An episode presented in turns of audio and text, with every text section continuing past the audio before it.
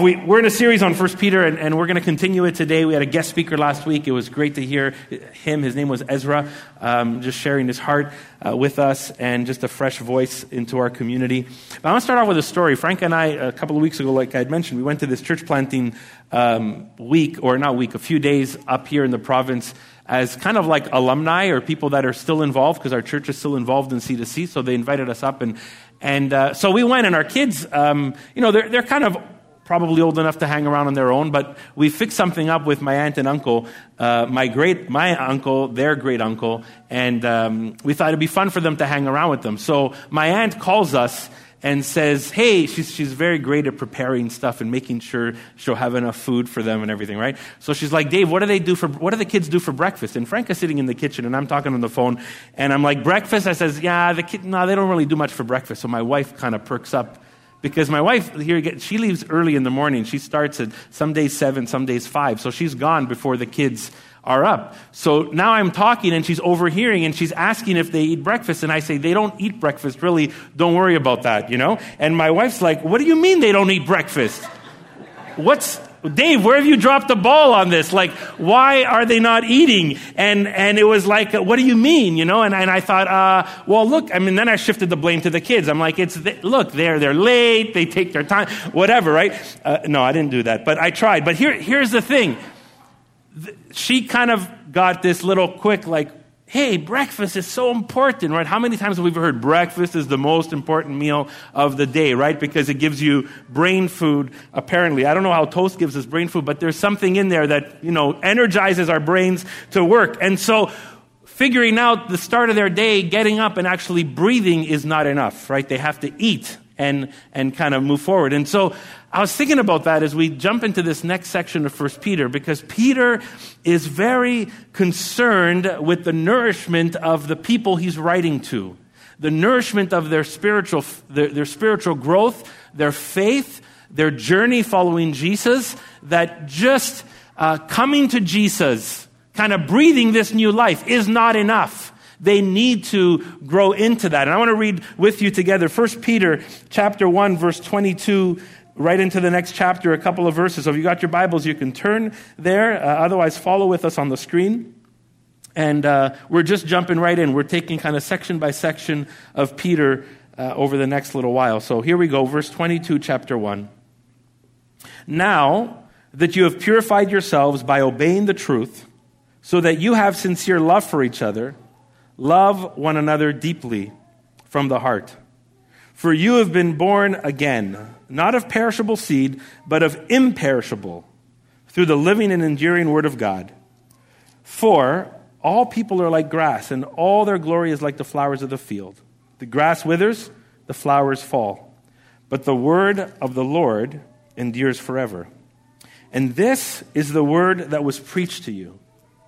Therefore, rid yourselves of all malice and all deceit, hypocrisy, envy, and slander of every kind.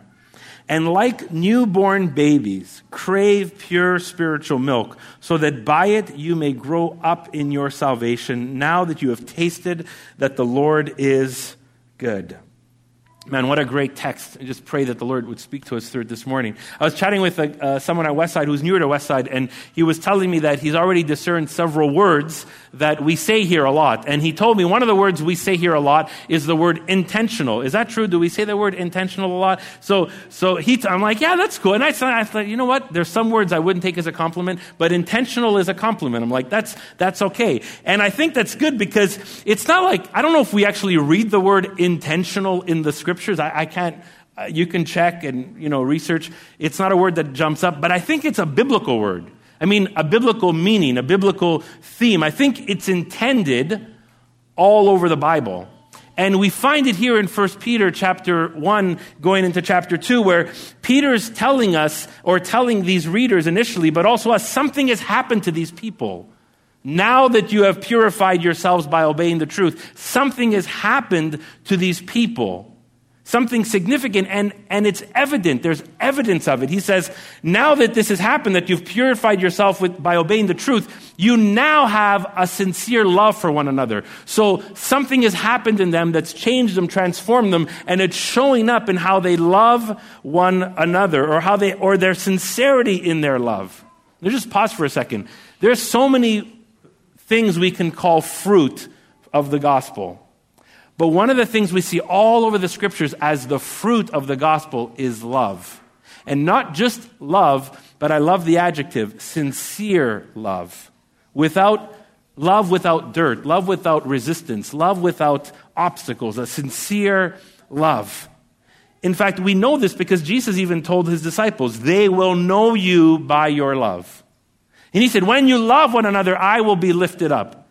And John told us later in the scriptures that he asked the question how can you say you love God if you don't love one another? For those who love God, love one another. So there's this key fruit of the gospel, the message and transformation of Jesus, that is love. And Peter sees it in them. He says, Something's happened to you. You've been purified, changed, transformed because you've obeyed this truth. And we see it in the sincerity of your love. But Peter still says after that, I see the sincerity of your love, but then he says, and he kind of now turns to this imperative love one another deeply. Like, why would he say, hey guys, I think your love is so amazing, so sincere, and then he switches and says, love one another deeply. And, it, and, and here's where this intentionality comes from. We see it again in the scriptures. This idea that, yes, this is what, is what happens to someone as someone comes to faith and transformation starts to take place. But then there's always this call towards intentionality. It's like X, X happened here, and there's evidence of it. But God's calling us to like X to the power of 10. Right? X has happened, something has happened, but God is calling us to the fulfillment of that here. In other words, X is only the beginning, X is only the start. Later in chapter 2, verse 2, Peter actually says, he says that you would, and here's the words, grow up in your salvation. He's already told them something amazing has happened to you guys. You've been transformed from the inside out. But then later, he said, what does he say? Grow up into your salvation. In other words, X has happened, but I want you to grow up into X to the power of 10. I want you to grow up. You've experienced a glimpse of this salvation, and we've talked about it in Peter already. There's the fullness of that in the new creation, but there's so much room to keep growing into experiencing that and living that out. And so you hear that, and Peter, and I'm like, okay, thanks, Peter, for letting us know that this has happened behind the scenes. But how, how do we do that? How do we grow from X to X10?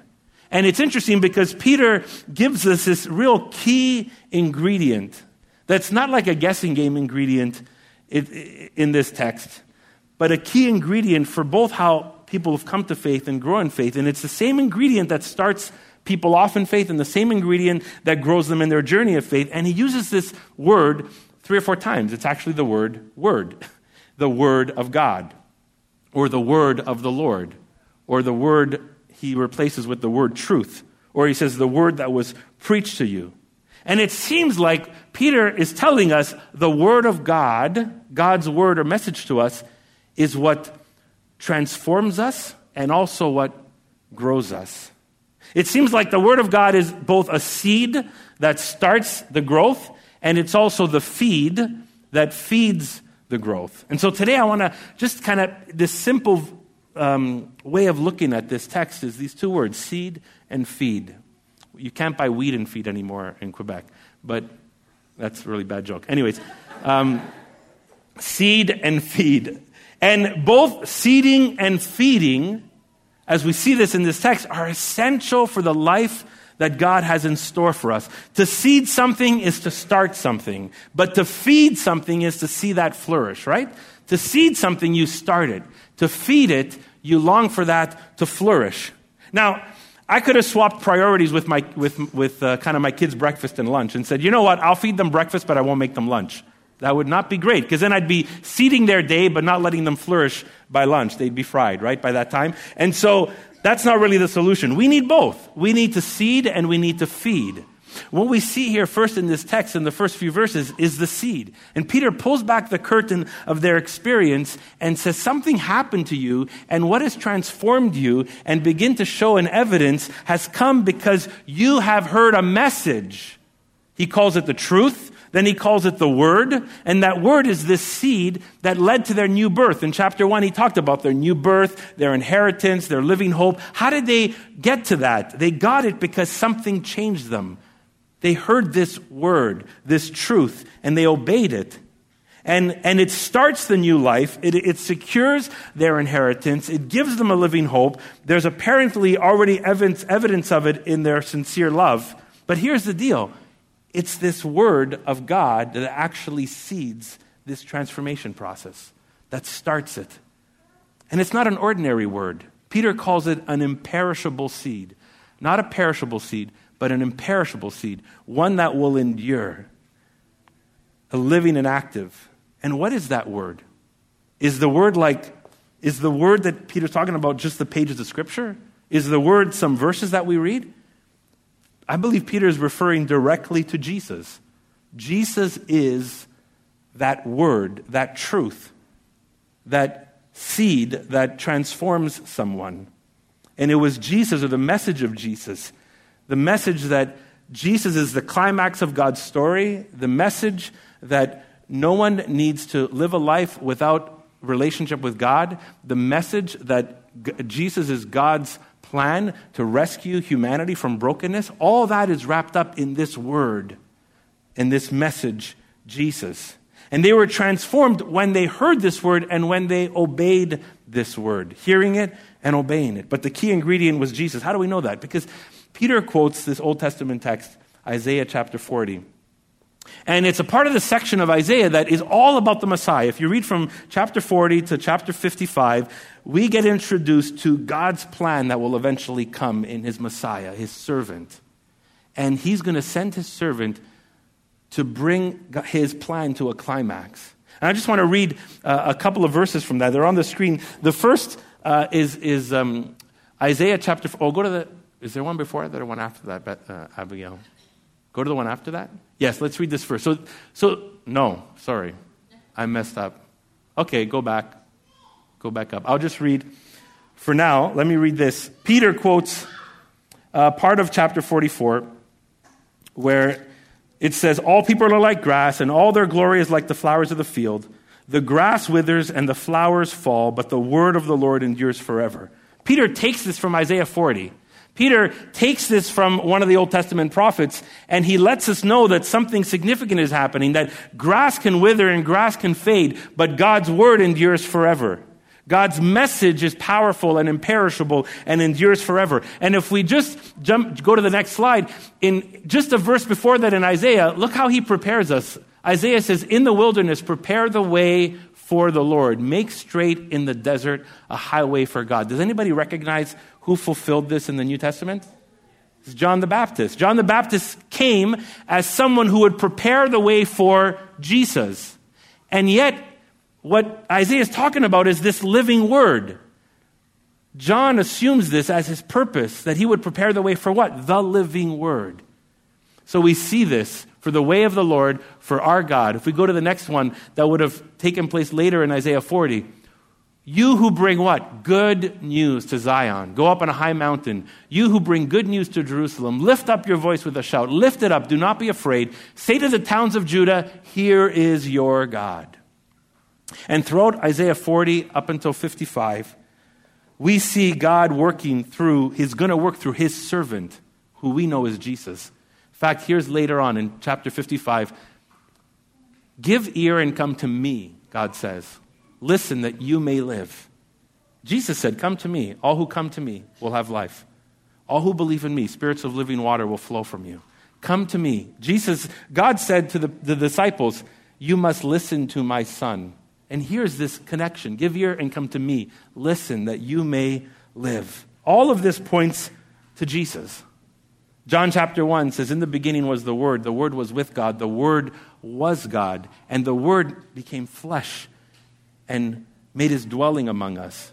Jesus, the living Word, made his dwelling among us. I love Hebrews chapter 1, where the writer tells us that God in the former days spoke through the prophets and the law. But today, now and onward, he speaks through who? His Son. His Son is the message. His Son is the Word. His Son is God's message to us, the imperishable seed. And it's so important for us to know that, that it's not just some words on a page that transform somebody's life, it's the message of God to us. To us. You know, sometimes humans really mess that up, and sometimes people that are connected to a Christian faith mess that up.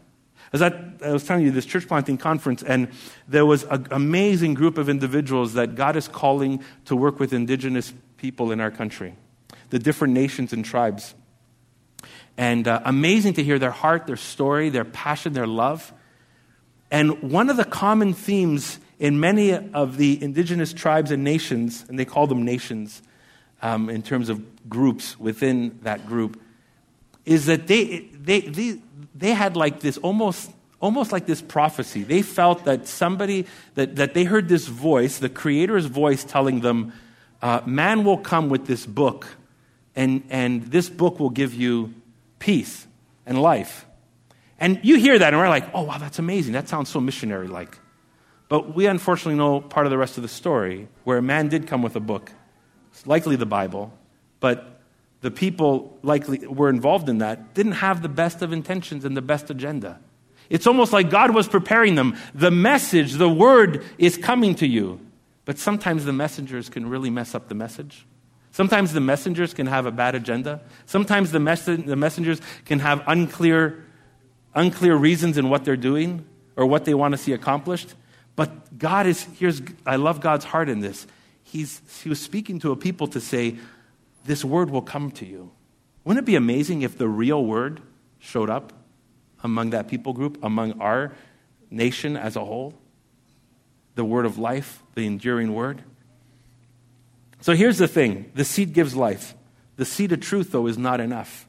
It must move forward. You must also feed on truth. See, starting is great, but flourishing means that we need to feed on something. I love the story of that Jesus shares about the kingdom. He talks about the kingdom like a sower, you know, like someone coming just with seeds and kind of throwing the seeds on the ground and as the seeds fall, some of the seeds take root and grow. And Jesus talks about the different kinds of people that will hear the message. Some will grab onto it and grow. Some will grow a little bit, but the, the, you know, the issues of life will choke them. Some will fall on like dry ground and that seed will not flourish.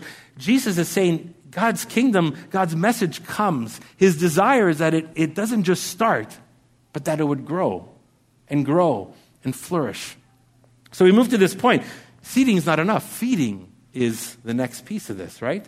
We go from seeding to feeding because we start moving towards flourishing. When my son Andrew was born, man, it was like um, first child, just wonder and awe and beauty. And you're like, this is amazing. I was thinking, like, do I have enough love for this kid?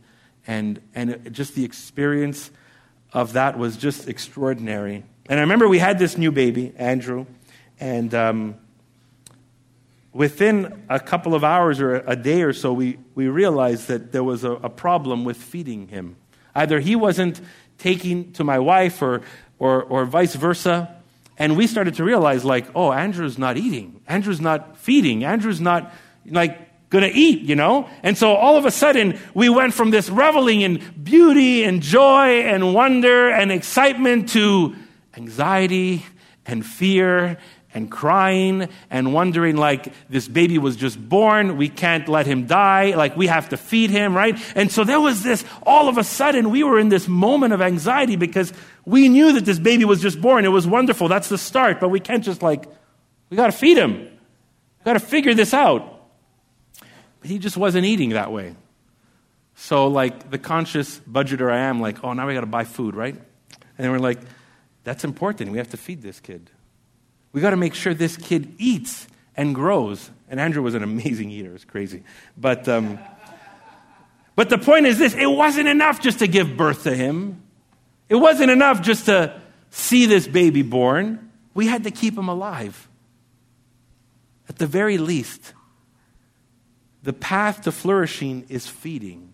And Peter says these words later in chapter 2 that just like newborn babies crave spiritual, pure spiritual milk, so that by it you may grow up in your salvation. Peter is saying it's, um, it's incredible what has happened to you. You've been purified by obeying the truth. We see the evidence of it. That's the living word, Jesus, that has done this to you.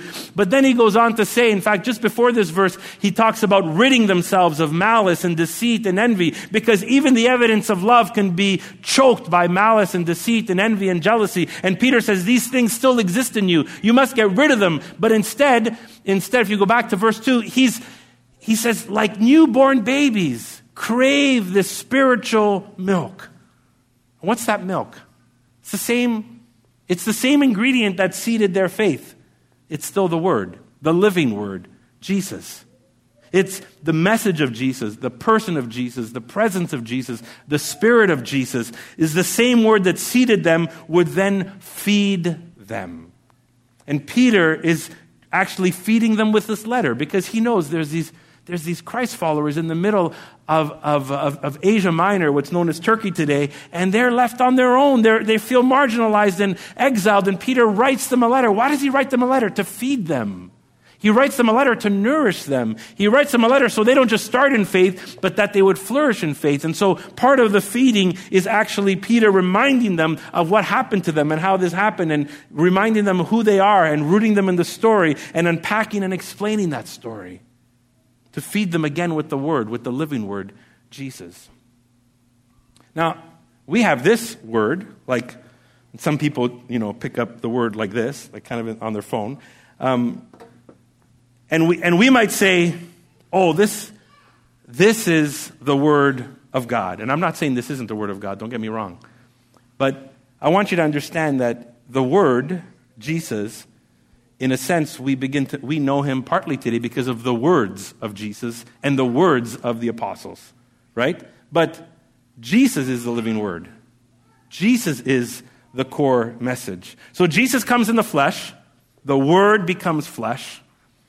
People meet him, see him, discover him. They witness him.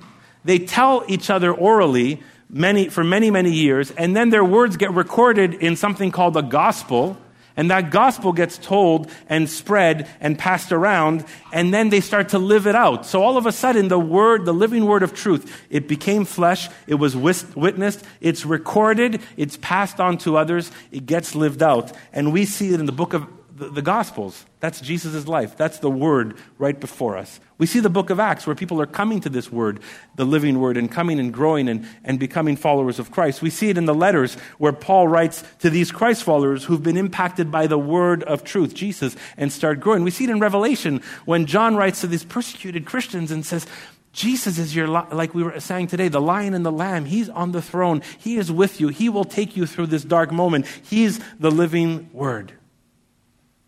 So we have the word and the words. But I want to just caution you don't presume that spiritual milk is only the Bible. And why do I say that?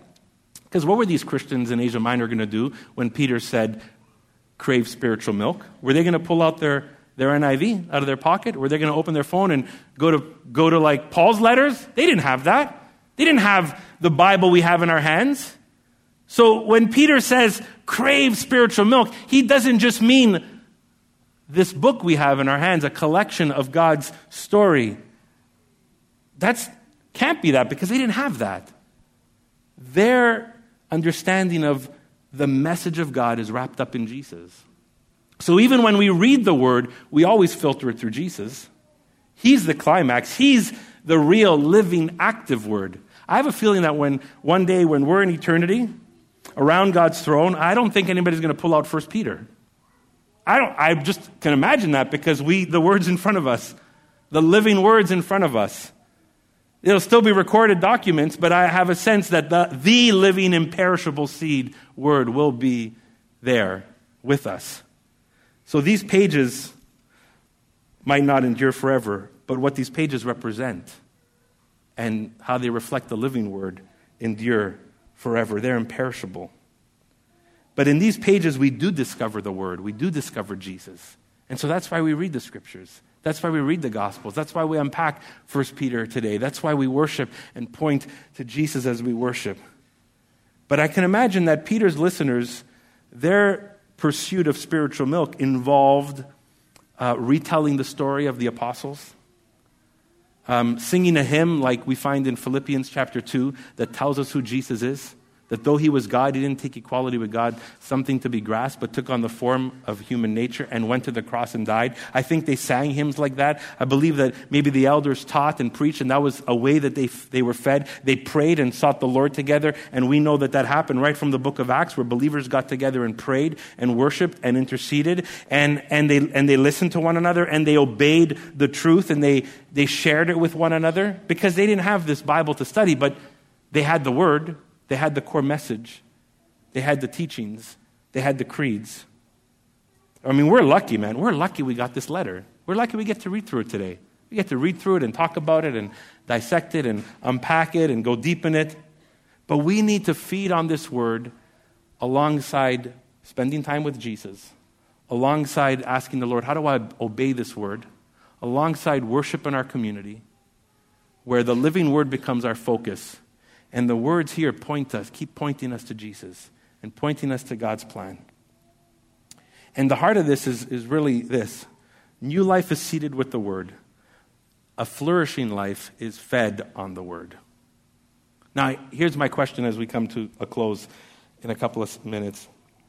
How many of you have embraced the seed, but not the feed? Think about that. How many of us have embraced the seed of the gospel, but we don't feed on the gospel. In other words, amazing start. Wow, I just love Jesus. He's so awesome. I've been a Christian for 10 years. But how many of us would say we have embraced the seed, but we have not embraced the feed? In other words, we got seeded with the living word, but we don't feed on the living word.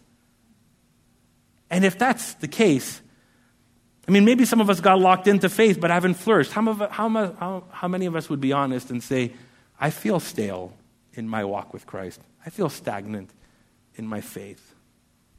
And part of that is because we can get so excited about starting but not feeding and flourishing.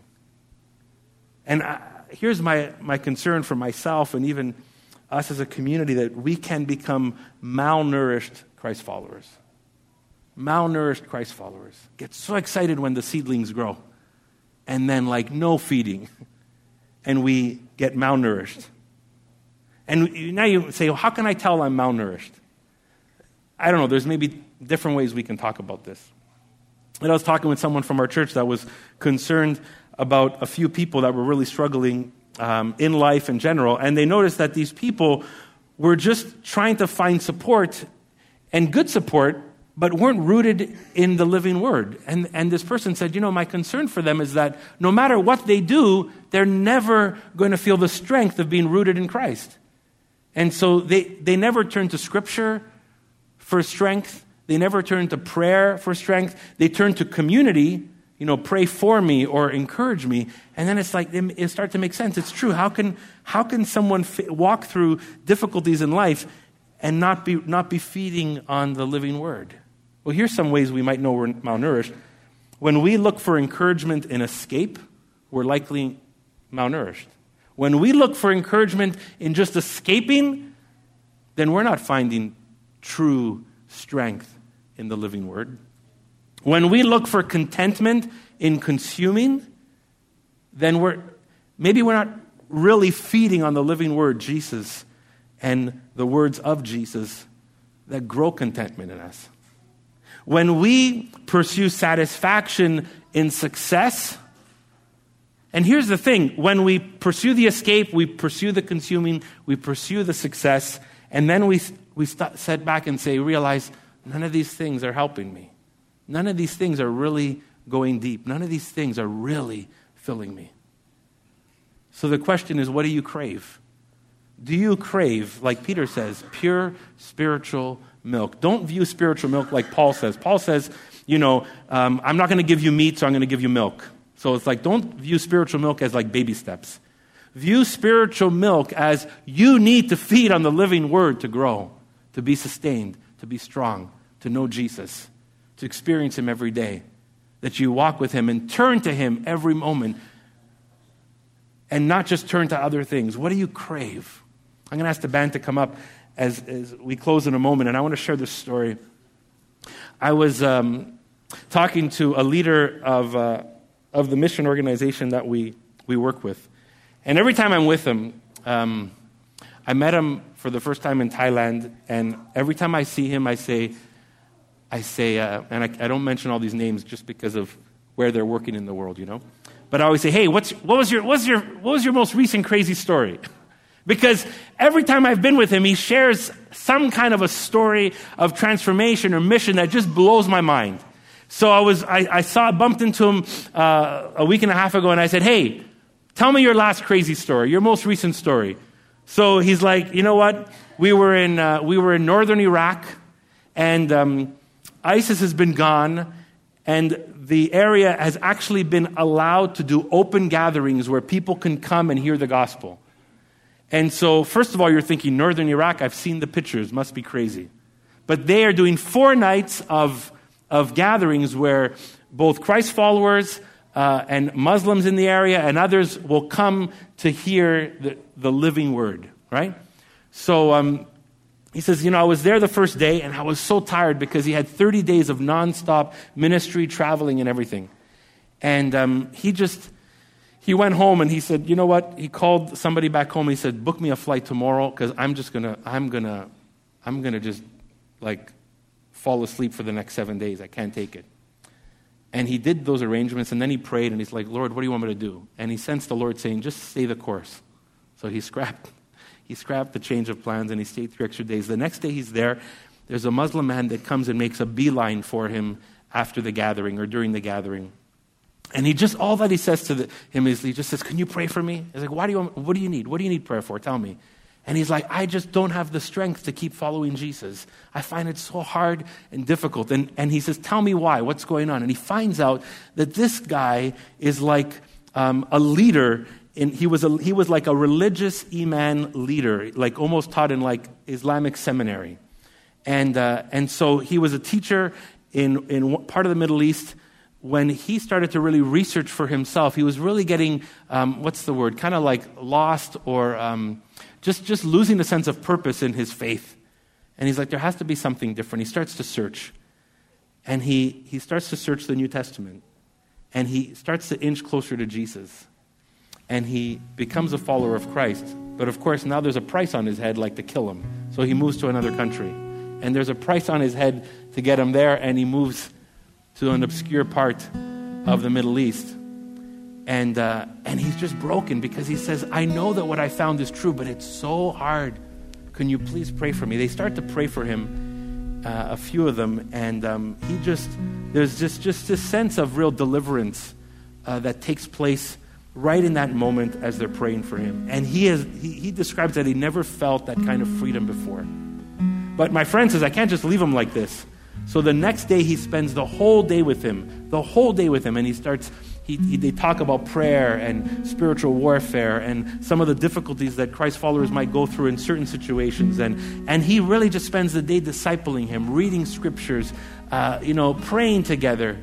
And then he knows he has to leave, so he connects him with a medical missionary to be a, like to help him continue on this journey.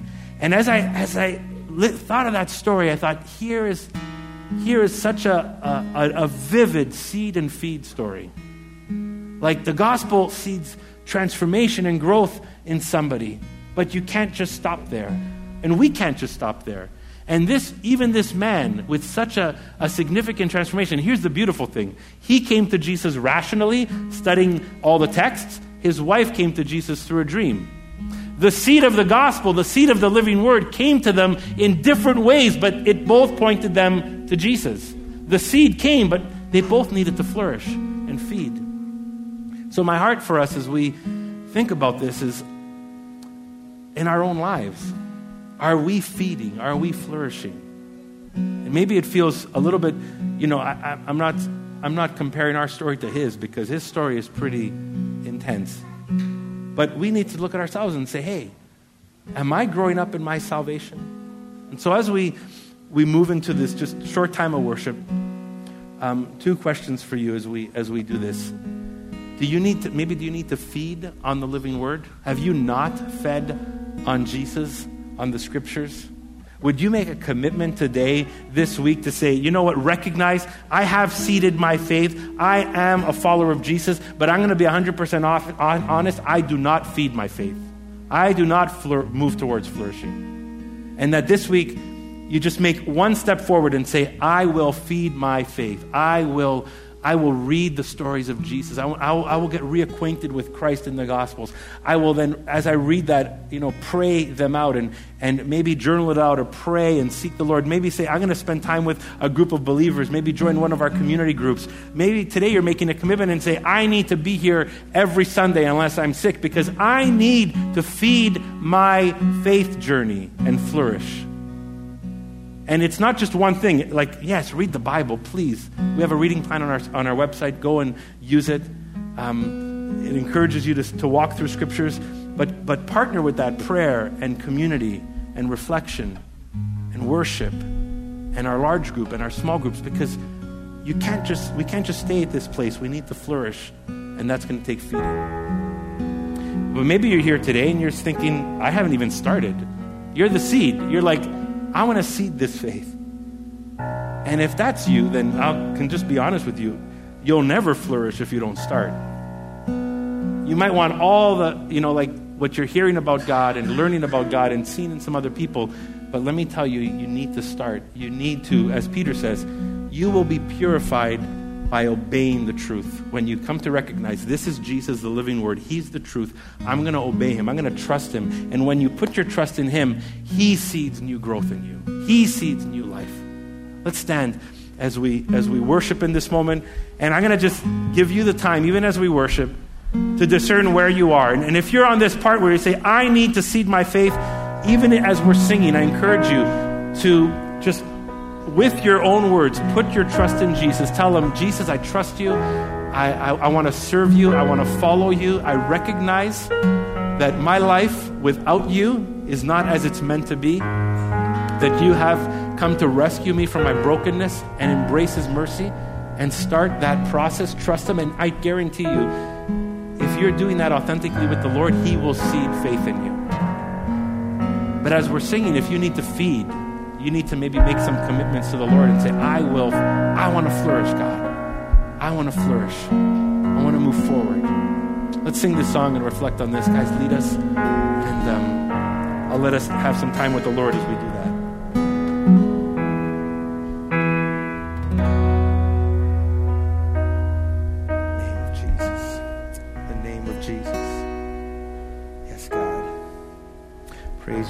to pray right now, and I just want to encourage you when I'm done praying, if you've made a decision either to seed your faith and put your faith in Christ, or, you, or maybe that's recent for you and you want to grow, please don't leave without talking to someone or maybe come in and speak to myself. And if there's more than one or two people, we'll get some others. And if you've made a decision to flourish your faith, um, I just I want to encourage you. Let us know somehow. Send us a note. Post it on our Facebook page come tell me or someone that you, you're, you're making a commitment to feed on the living word of God, Jesus. Let's pray. Father, first we just thank you, God. Now we have been purified by obeying the truth, the message and life encapsulated in Jesus. And God, we long to see the evidence, like Peter was noticing, of sincere love. But even beyond that, God, all the evidence that comes from a life transformed by obeying Jesus. So, Lord, we thank you. We thank you for that seed, amazing word, your word, imperishable, that transforms us from the inside out. God, I pray for any today who are making that choice for the first time or just realizing the importance of this step and saying yes to you to seed new life, new birth, living hope in Christ. God, I pray um, for many of us, whether we've just started following you or we've been following you for 20 years, that we would be a people that crave, that crave the living word, Jesus, that crave pure spiritual milk, your truth. And Lord, we thank you for the scriptures that give us the recorded truth, that give us the dialogue of your early church who put their lives and faith in Jesus, that we get to read the life and teachings and stories of your Son, Jesus Christ, the living Word. We thank you for, for pieces of the book of Acts where we see the preaching of your living Word um, just come out so strongly and people responding in faith. God, we're so grateful for your words, your Word, the scriptures that point us to your life and point us to Jesus. And God, may we be people that, that read and, and, and absorb, but God, may it be out of a motivation to feed on the living word, your Son. Lord, we long for that. We long for that. And any other spiritual practices that can help us flourish prayer, scripture, reflection, worship, community, service, obedience. God, we, we long to flourish and grow in our salvation. We thank you for our salvation, but we want to grow in it. And so we commit that to you, Lord, and, and trust that by your Holy Spirit and your grace, you will enable us and empower us daily. God, we pray this in Christ's name. Amen.